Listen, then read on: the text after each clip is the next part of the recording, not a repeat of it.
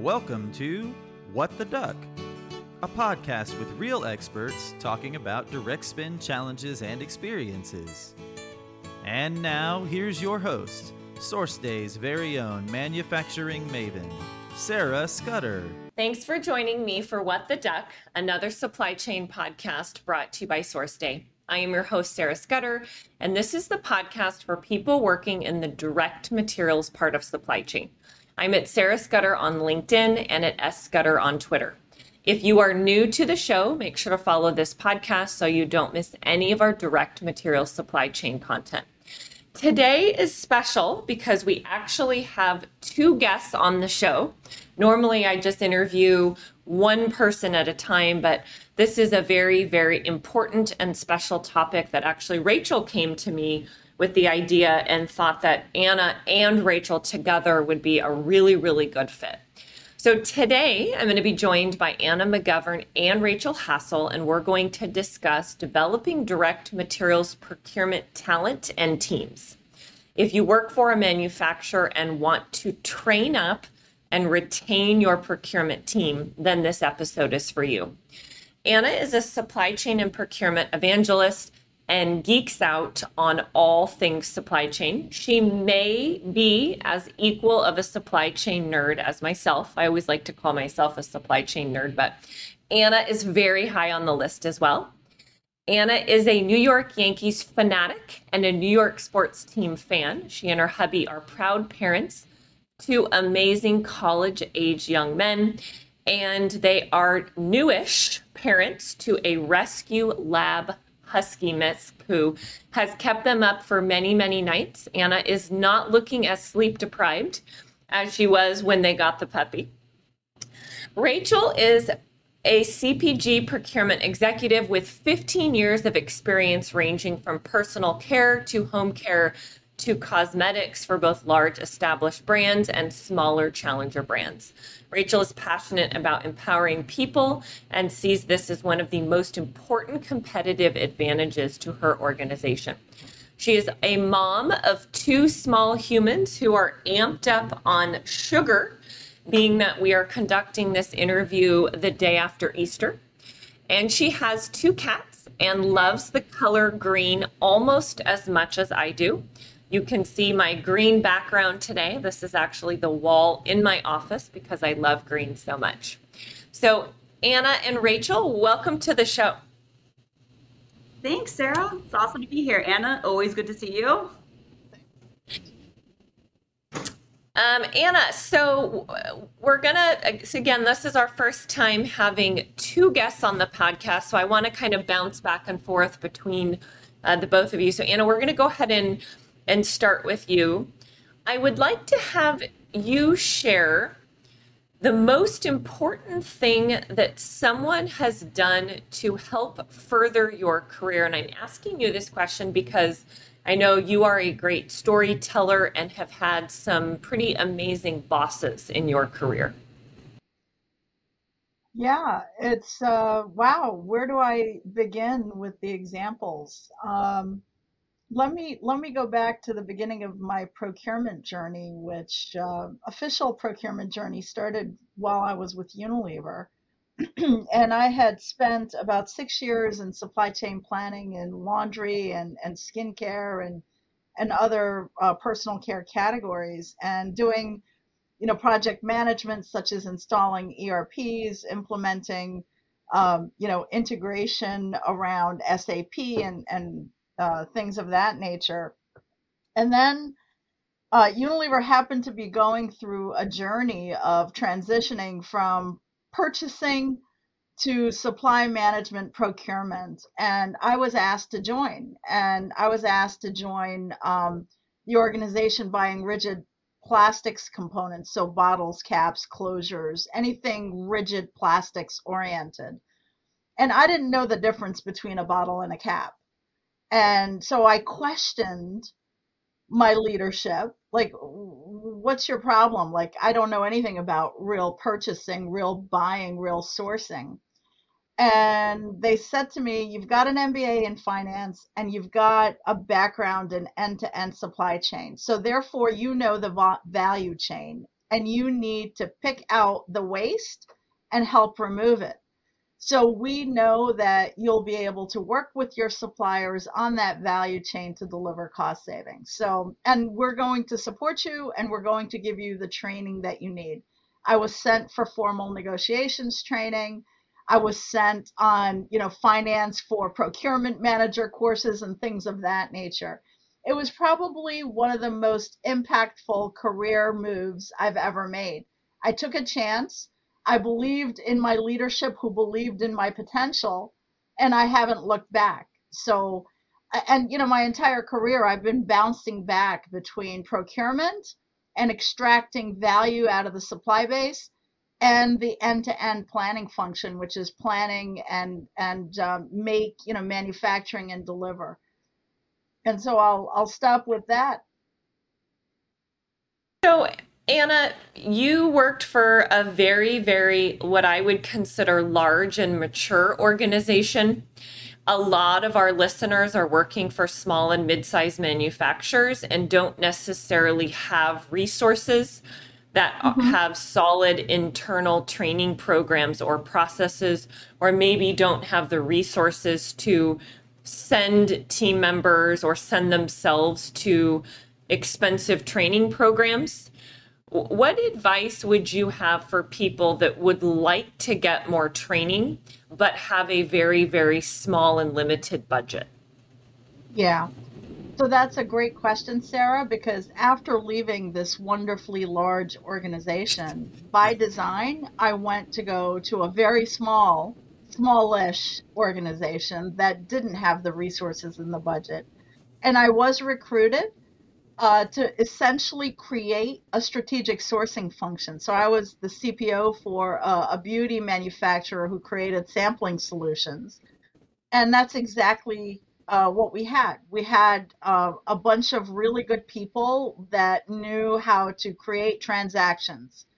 It wasn't any kind of strategic sourcing. So there are a number of ways uh, to leverage not having a budget. Okay, there's a ton of, um, you know, training that's available online uh, free of charge, things like Coursera as an example. So as long as you're not looking to get a certificate program, there are a ton of programs that you can sign up for for free. Um, the other thing is, um, and not to put a plug in for my own business, but really there are practitioners out there There are practitioners out there uh, that are highly experienced, okay? And you can bring them in um, for much more reasonable rates versus hiring the big four, let's say, who can create bespoke, customized training programs to meet your needs. For example, I do that for my mid-sized clients all the time. So um, there are independent contractors who are highly experienced that you can tap into. And this is where networking comes in, right? Um, and then there are, you know, there's always, you know, going to I S M conferences, you know, going to SIG conferences and so on. It, you know, there are lots and lots of opportunities to give, uh, you know, to give, uh, training. And the other the other one that I'm going to put a plug in, a shameless plug in for my colleagues at the Procurement Foundry.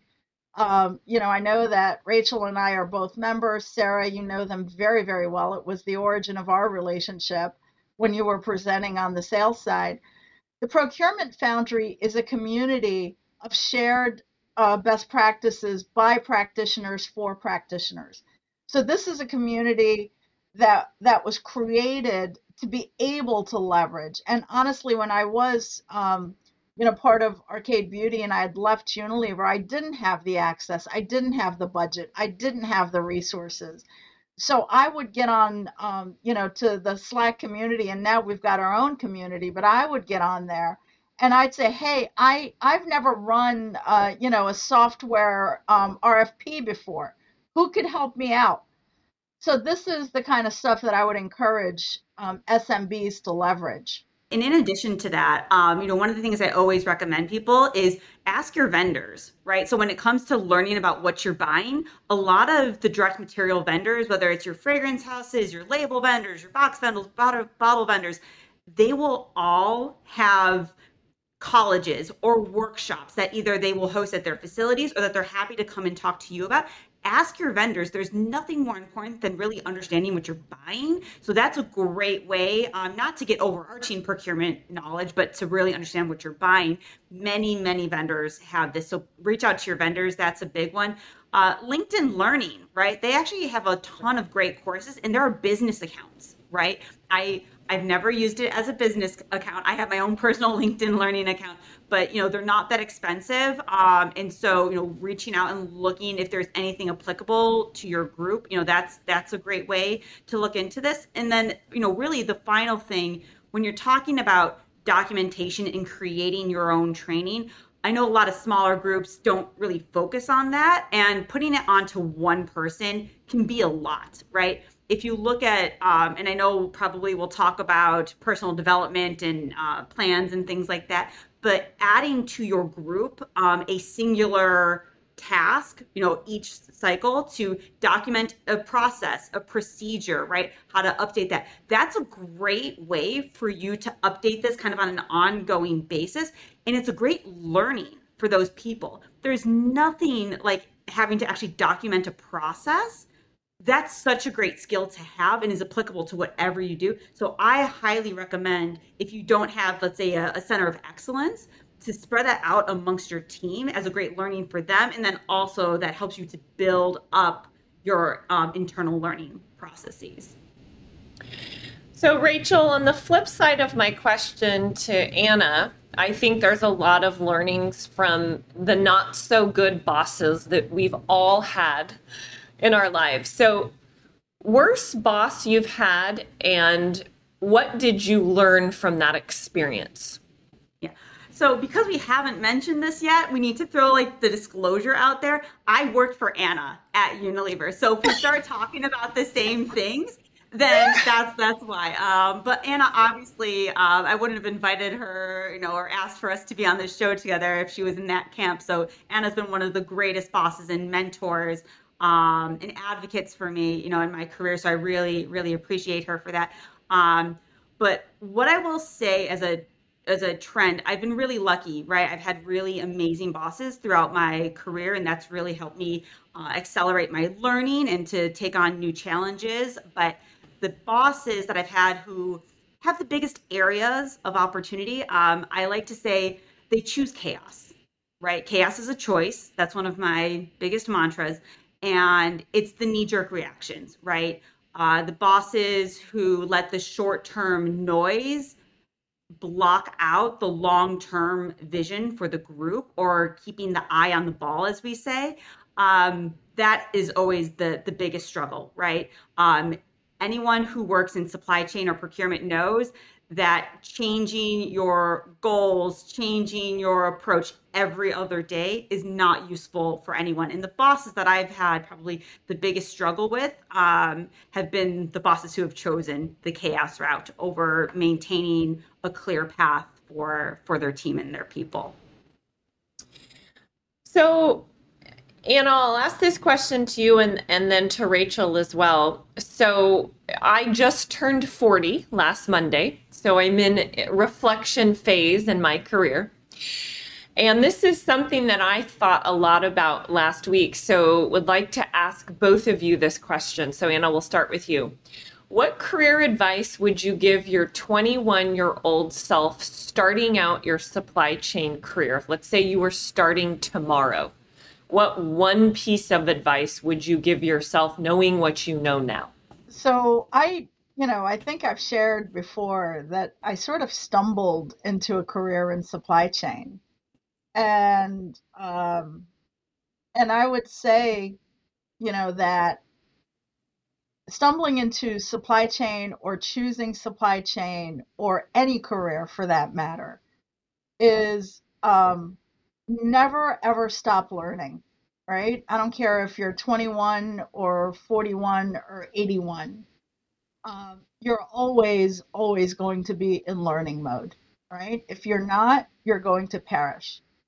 The other thing is you need to have respect up, down, and sideways, right? So um, everybody has something to teach you, whether it's, you know, the janitor that's walking around, you know, cleaning out the waste ba- paper baskets, or it's the person who's serving you in the cafeteria line, or it's, um, you know, the, the chief procurement officer, or it's one of your peers on the team. They all have a story and they can all teach you something.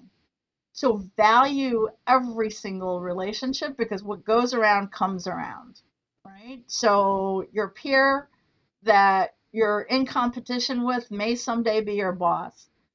Um, you may be somebody else's boss, okay? You never know what crosses people are, are carrying. So always be learning, and always, always respect people and relationships, because every single person has something to teach you. And, you know, I'll just share a quick story.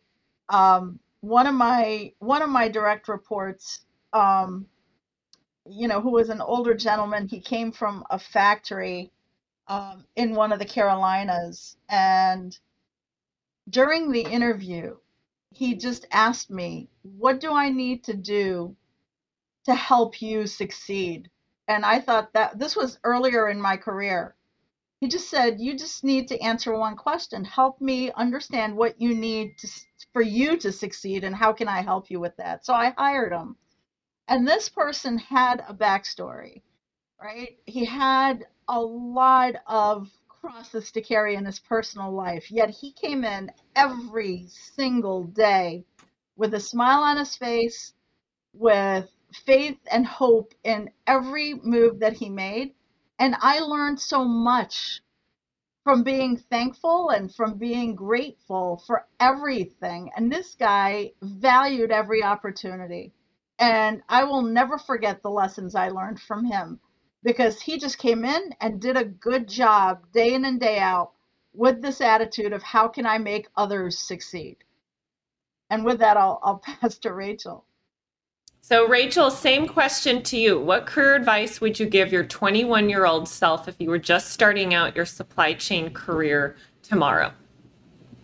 Yeah, so I heard a quote recently which said, um, it's not hard to make decisions once you know what your values are. Uh, so define what your what your values are, and, and build your brand, right? You as an individual, you are a brand leader of yourself, right? And so clearly defining your brand, which at, or your values, which at twenty-one, it's, it's it's a journey, right? But make sure that you're starting to really clarify your your your values, and then how that translates into you as a supply chain professional. That is probably the most important thing. There's lots of paths to go down, and it's not hard making the decisions once you really understand what your values are, and then what roles will help you to stay to that, and the companies as well that will help you to stay to that. The other thing is network, and network now, right? Building what on Anna said, you will go so much further in when you're able to be the person that someone wants to call to help solve a problem. And then you can pick up the phone and call someone else to actually help you do that, right? So networking, I wish back when I was twenty-one, I was always very social and, and made great friends, but I never thought of it as a as a networking, as a tool to help my development. And I wish I had treated more interactions, um, especially externally and internally with senior stakeholders, as networking opportunities. And so clarifying your values, your building your brand, and networking, those would be the three things that I would tell my twenty-one-year-old self to start doing right away. And Rachel, to go along with that, one of my biggest pet peeves is when I don't hear from somebody for two or three years, and then they reach out, and they reach out because they want help finding a job. And my first thing that I tell them is, while I'm I'm happy to be a resource and support and help you, it would have been much more advantageous for you to stay in touch with me throughout the past three years versus randomly reaching out to me out of the blue and asking for something. So really think about nurturing and maintaining relationships ongoing and not only reaching out to somebody when you need something. Sarah, one hundred percent. And, you know, I think um, over the course of the last few months here, right, I put time in my calendar every day, thirty minutes for networking, right? It's thirty minutes. And it's not a long, intensive process, but it's reaching out to people, right? And, and making a plan. Because it's not, if you just do it ad hoc, as you said, Sarah, you're not doing it appropriately. And then you're going to be reaching out to people, cold calling them, basically, right? So, you know, even if it's, if you can't do thirty minutes a day, if it's one hour on your Friday afternoon when you know it's quiet, right? But dedicating time and treating this as a develop a part of your own personal development, that's super cre- uh, critical. If I can jump in just to build on that, it's extremely important. You know, for years, you know, I mean, I've always made it a practice to reach out to three people every week. And this is, I mean, I've never been without a job, right? So it's not about job Uh, hunting or job search. Every week, just reach out to three people just to stay in touch, right? And and you know, just make it a habit. Just like you brush your teeth and and you know, you get dressed in the morning, make it part of your routine. And I would also add on to that, not only maintaining relationships but creating new ones. So I moved to Austin about a year and a half ago and knew absolutely nobody. I, I packed up my life into two suitcases, moved on a Sunday, started a new job on a Monday. And so I've set a goal to meet with one new person every single week because I'm in a new community, I'm in a new state. So not only maintaining existing relationships, but think about how you're going to expand your network and meet new people as well. So there's a there's a, a couple buckets of, of topics that I want to make sure that we cover in this this talent conversation today. So, Anna, the, the first bucket I'd like to address with you is spotting talent, which I think is one of the most important skill sets of a leader, is being able to find and identify the future leaders or the people that have the right skills and abilities to be able to, to be coachable and trainable to move up to that next step in their career. So what key things should people be looking for in direct materials talent? And then maybe you could also talk about if there's any unexpected talent pools where maybe there's places that, that we should be looking for within manufacturing and within the direct materials procurement, for instance, like other departments or things that you've yeah. seen that maybe attract people with the right skill sets. Absolutely. So, you know, one of them is here right now. So Rachel, you know, comes to us from R and D. She was a packaging engineer, right? So, um, you know, the interesting thing about what makes great talent, um, you can teach someone something every single day. You know, procurement is teachable, to teach how to negotiate. What you can't teach are values. You can't teach ingre- integrity. You can't teach relationships. You can, you can frame it out, but generally, you know, what I would be looking for is I'm looking for that analytical mind, right? So somebody who comes from finance, somebody who's got a technical background, like comes from R and D and knows the commodities that they're buying, the portfolio that they're buying. So if you want to bring somebody into buying, um, you know, buying packaging, let's say, plastics, rigid packaging, you know, somebody like Rachel was trained in that in her education. She worked in packaging development, so she knows the value drivers. Right? She knows the value driver. She knows where to take out waste. She knows that I can add this additive agent to make it more rigid so that I can take out, you know, weight in the resin, um, you know, so less grammage, but add an additive. You know, the additive may be costly, but the total package now comes down in cost. These are the value creation opportunities, right? It's not about pinning supplier A versus supplier B. This is about real value creation. Nobody is going to, um, you know, uh, question her technical capability on the supplier side. So it becomes this joint relationship where we're talking about creating value rather than we want to take out cost savings, right? So um, so somebody who, who's got the financial background, who's got a chemical background, an engineering background, a manufacturing background, because don't forget, when we're buying direct materials, one of the components, one of the decisions that we have to make, is this manufacturable? Is this fit for purpose?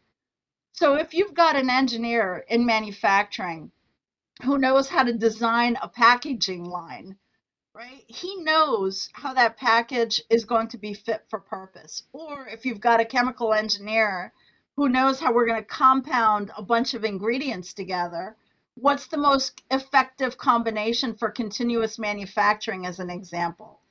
So those are the tangential, right? But I mean, analytical skills, relationship building, because think about what a procurement leader is, right? They are a bunch of different things, right? They're negotiators. They are legal people because they need to understand regulatory and compliance. They are the technical engineers, the packaging and the The, the product engineers. They are the cheerleaders, both for their supplier and for their company brand owners, right? So that's that's typically what I'm looking for. And it doesn't matter whether you're in a big firm or a small firm. In fact, in smaller businesses, having that kind of background is absolutely critical and essential, because then you can get somebody who can wear many hats, right? Who can come and add value immediately. In, in building on what Anna said, it's, it's all about the person's ability to understand value, right? Um, you know, procurement is not black and white, right? There's lots of shades of gray, and there's lots of need to pull levers, right? Being able to take in lots of inputs and drive that into a clear prioritization, right? Across lots of different teams and needs and wants, right? That for me is the biggest thing. So having a person who's able to take in lots of inputs, digest them, and then bring them out as a as a clear path to value. That for me is what I'm looking for, right? So Anna talked about all these different, you know, groups where I've seen talent. I've seen talent come from R and D, from planning. I've seen um, F P and A people, right? Um, specifically from the finance side, F P and A tends to throw out a lot of really great people for procurement as well. Um, those are those are the people that really can bring those all together. And for me, um, curiosity, right? Um, if you're curious, that's going to do a world of good, because as you heard from Anna, I don't even think I could check off all those boxes of all the things that make a great procurement person, but I can check off a number of them. And I know how to be curious to bring in the right people to support the areas that I don't know um, inside and out. So that curiosity is, is really important, because you'll be able to better understand what value really means to your organization, because quite often, especially if you're in a smaller organization, value will not be super clear, right? There might be a cost savings target or a gross margin target. And then when you're able to actually quantify what a reduced lead time, a smaller M O Q will mean, right? That's where you start driving the true value, right? Mm-hmm. That's an important point. I just want to quickly highlight that Rachel pointed to, which is, if I don't know, I know where to get the answer. That is hugely critical. I always said that that's my secret sauce. That is my superpower. I know I am smart enough to know I'm not the smartest person in the room, but I'm smart enough to know who to go to for the answers. Critical point. Thank you, Rachel. All right, so next topic I'd like to cover is training and tools for procurement teams. So, Rachel, what are top tips for onboarding new members of a direct materials procurement team? Yeah, so onboarding is probably the, the biggest miss in a lot of organizations, right? I hear it from so many people that I talk to. I've experienced it in my life, right? Um, I'm very lucky to have been a part of organizations who have great onboarding, and then to have been part of organizations that don't.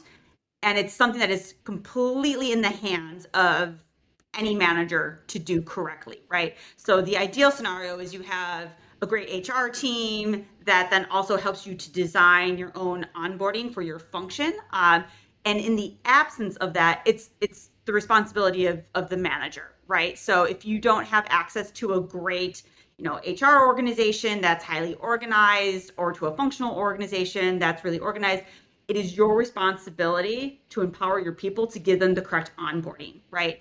Um, and again, once you start doing this and you start documenting it, it gets easier every time, right? So I know the first time might be hard, but it's really important to start planning it out and documenting it. And again, looping people onto your team to help you document those processes is really, really important. But um, what I have found personally is that um, onboarding with systems and tools is probably the easiest thing to do and is most often overlooked, right? The amount of time that people take looking for stuff, or work looking for people's names, or how to best utilize a tool that they maybe haven't used before, a different E R P system or version of an E R P system, the wasted time is, is astronomical. So I find that buddying people up with more senior people within your team um, is a really good way to truly get them ingrained in the process. Now, in a virtual world, it is more difficult. I think we've all seen that over the past couple of years. But there are ways and channels. So if you have a Slack um, system, to be able to to increase communication, but really giving that hyper like two week onboarding with um, following people along and shadowing, I find that that's really great if you don't have a team to support uh, a more organized onboarding process. So for me, that's that's critical. Anna, what about for small companies that don't have large established H R departments and maybe don't have formal onboarding programs? We're talking about procurement teams that probably have five people or less on them. What advice do you have for onboarding when there is little to no budget? Um, how do you use um, and leverage the, the resources that you do have? So that was definitely the case for me in the last two uh, companies where I worked, where I, I had zero budget. So I had to create, um, you know, essentially onboarding and training from scratch. And the most important thing is learning by doing, management by walkabout, right? So spending time. So what are you buying, right? So let's understand, what is the scope? What are you buying? What are you responsible for? Who's impacted by it? So then touching all of those areas that are impacted by what you're buying, spending time shadowing, as, as Rachel explained. How do you shadow so that you're learning the ins and outs of what that person is doing, which is going to inform where you create value by buying something, right? Even if you're buying, uh, you know, cardboard, right? Understanding the spec, you know, card, brown boxes that you're going to pack stuff in. Understand in the warehouse what some of the constraints are. Um, you know, things like, uh, you know, tape sealers, like, you know, packaging, shipping sealers, right? I was walking around and asking what the issues were in my last role, and a couple of the guys were like, you know, Miss Anna, they were calling me, Miss Anna, would you get us bigger tape dispensers? I'm like, why? Well, they showed me why they were broken, right? So I asked my procurement team, hey, buy bigger, sh- you know, tape dispensers. So that's the first thing, is make sure that you're creating that shadowing exercise so that what you're buying, understand who it's impacting. And then back to what Rachel said before, leveraging the suppliers. Uh, leveraging the suppliers, visit the supplier, go walk on the line, learn how they make the stuff that you're buying so that you understand what leverage you have as a buyer, as a customer. But everybody's got a university, this and that. That's how I learned molds, Rachel. I mean, I learned molds by going to all those molds classes. You know, they offer them. The only thing you have to pay for is like travel. And usually you can get to somewhere local. Uh, but those are free, free of charge, right? So there are a tremendous number of opportunities for onboarding and training when you have zero budget. Rachel, what are some tips for development plans? So I'm in direct materials procurement. I want to further my career. Where do I even start? Yeah. So this is the number one important thing. I'm going to say it once. and I'm going to say it again, and then I want everybody to repeat it to themselves, is you own your own development plan. You own your own development plan, not H R, not your boss. This is the number one important thing.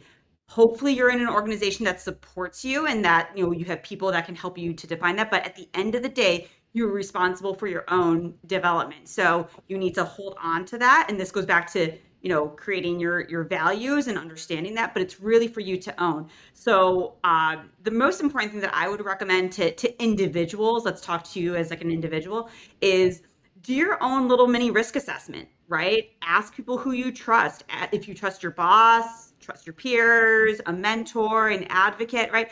Try to figure out what your personal risk assessment is and your areas of opportunity, right? And then from there, that should be defining what you're trying to create within your development plan. Now, of course, as you know, most of us anyways, will have some sort of very clear metrics within our development plan, or you should, right? There'll be a, a cost savings target, or there'll be a target in supporting innovation or optimization or supplier mapping, right? There'll be something pretty, pretty specific for you to focus on.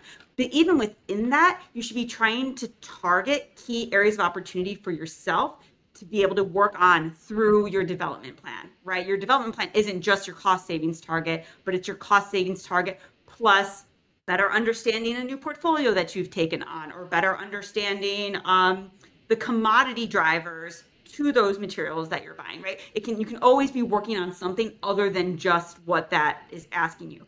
Also, you should be demanding that within your development plan, there is also a more personalized goal that maybe isn't, you know, directly related to um, a, a savings target or, or executing plans. This should be really something about your own personal development. And if that is um, stakeholder engagement, right? It always should be something on the, the more softer side, right? So do you need more, more face time with senior leaders? And you should be demanding that your boss is helping you find ways in order to achieve that, right? Um, I was very lucky. Um, I'm going to actually call out, you know, S C Johnson here, right? They made it super clear that if you had the desire to go work in another part of the world, put it in your development plan, and that tracks, right? And, and they are then obligated to work with you to figure out how to make that happen. Now, does that mean it's going to happen tomorrow? Probably not, right? But if your values are saying, I really want to make this thing happen, they will help you work towards that. So again, you own your own development plan. You have to own that and then make sure that you're delivering for the business while also demanding support for things that are important for your personal development. Anna, what about, as we talk about development opportunities and career progression, the importance of advocates and not just having mentors? Hugely important. Right? So having mentors, both formal and informal, is important, but having those confidants, whether inside the company or outside of the company, is game changing, right? So, um, you know, what I always advise, you know, people who come to me for advice um, on their career goals is you don't look for what is my next job. You always need to be looking what's the next two to three roles that I want to aspire to, and then building that roadmap to get you there, right? What are the skills that are needed? Having informational interviews, you know, gee, uh, you know, Sarah, you're you're an incredible marketing guru. Uh, you're an incredible supply chain guru. What did you do to do X, Y, and Z?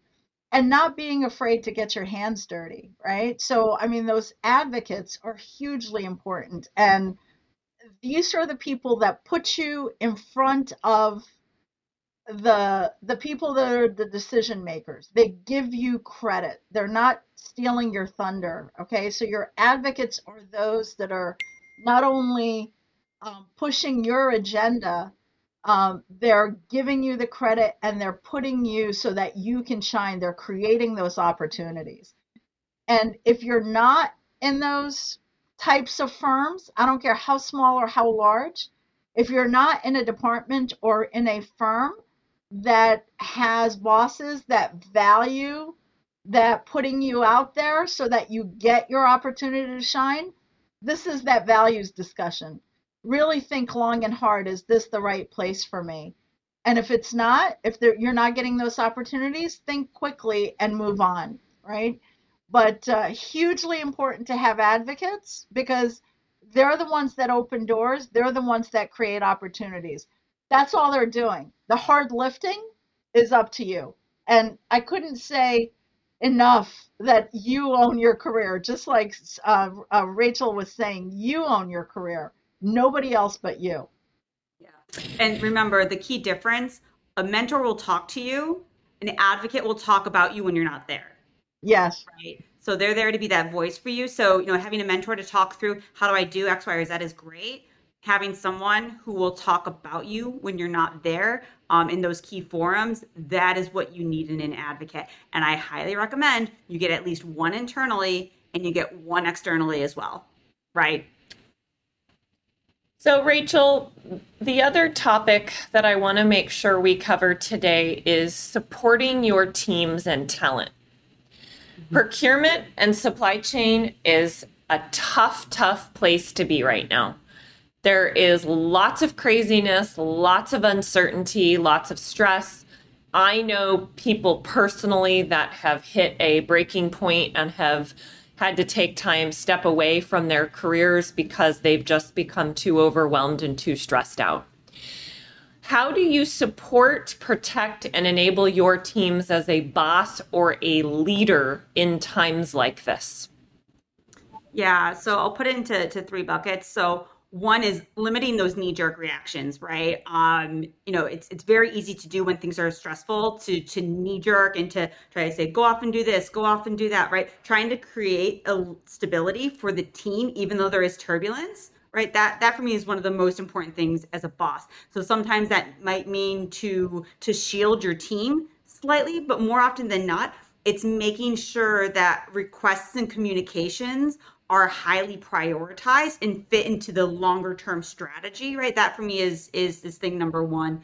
Thing number two is development plans. It's really easy in times of stress that development plans go out the window, right? And everyone's just like, get the material in, find the boat, find the truck, right? So really making sure that you still create space for your teams to dig into their development plans is hugely, hugely important, because that will help people understand that you're in it with them for the longer haul. Right? And they'll see that value and they'll they'll kind of remember that you're in it for their retention as well, right? Um, and then really, you know, the third thing is, um, and I say this, people leave bosses, they don't leave companies, right? So as a as a boss, you need to be open to taking feedback. You need to be open to listening to your teams and creating a space where you can give your teams radical candor, regular feedback.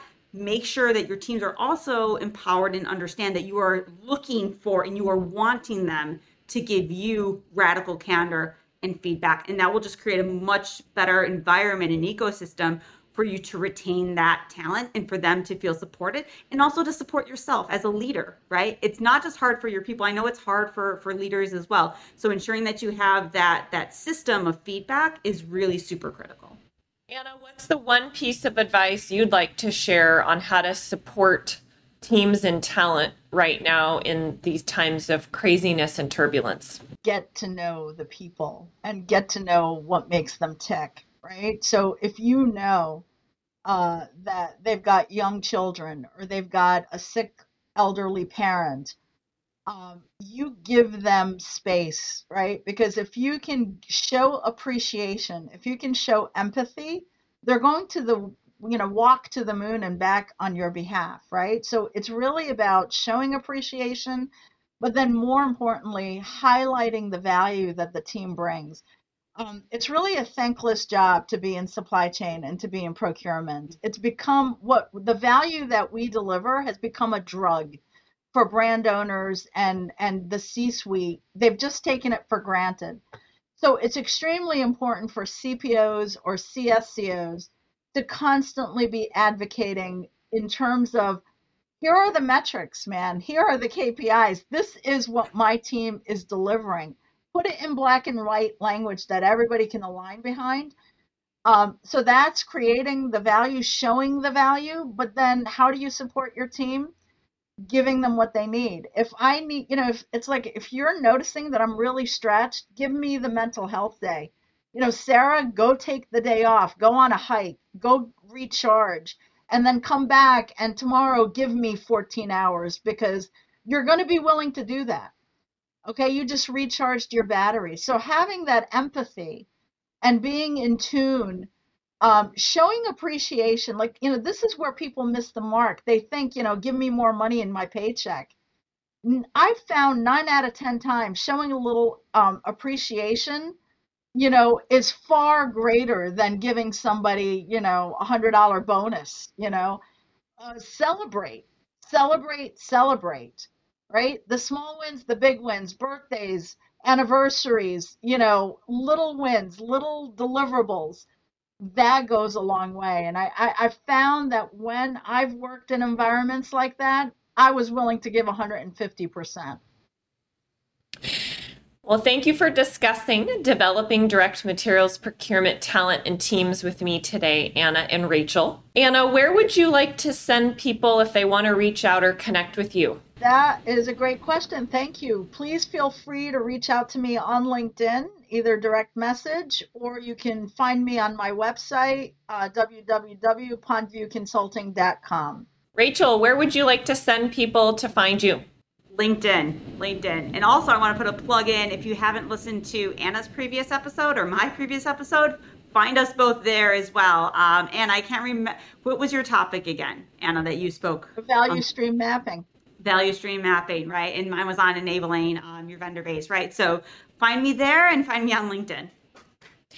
If you missed anything, you can check out our show notes. You can find us by typing in What the Duck, another supply chain podcast, in Google. To have optimal search results, make sure to add another supply chain podcast at the end of your search. To ensure you don't miss a single episode, make sure to follow this podcast and subscribe to us on YouTube. I'm at Sarah Scudder on LinkedIn and at S Scudder on Twitter. This brings us to the end of another episode of What the Duck, another supply chain podcast. I'm your host, Sarah Scudder, and we'll be back next week.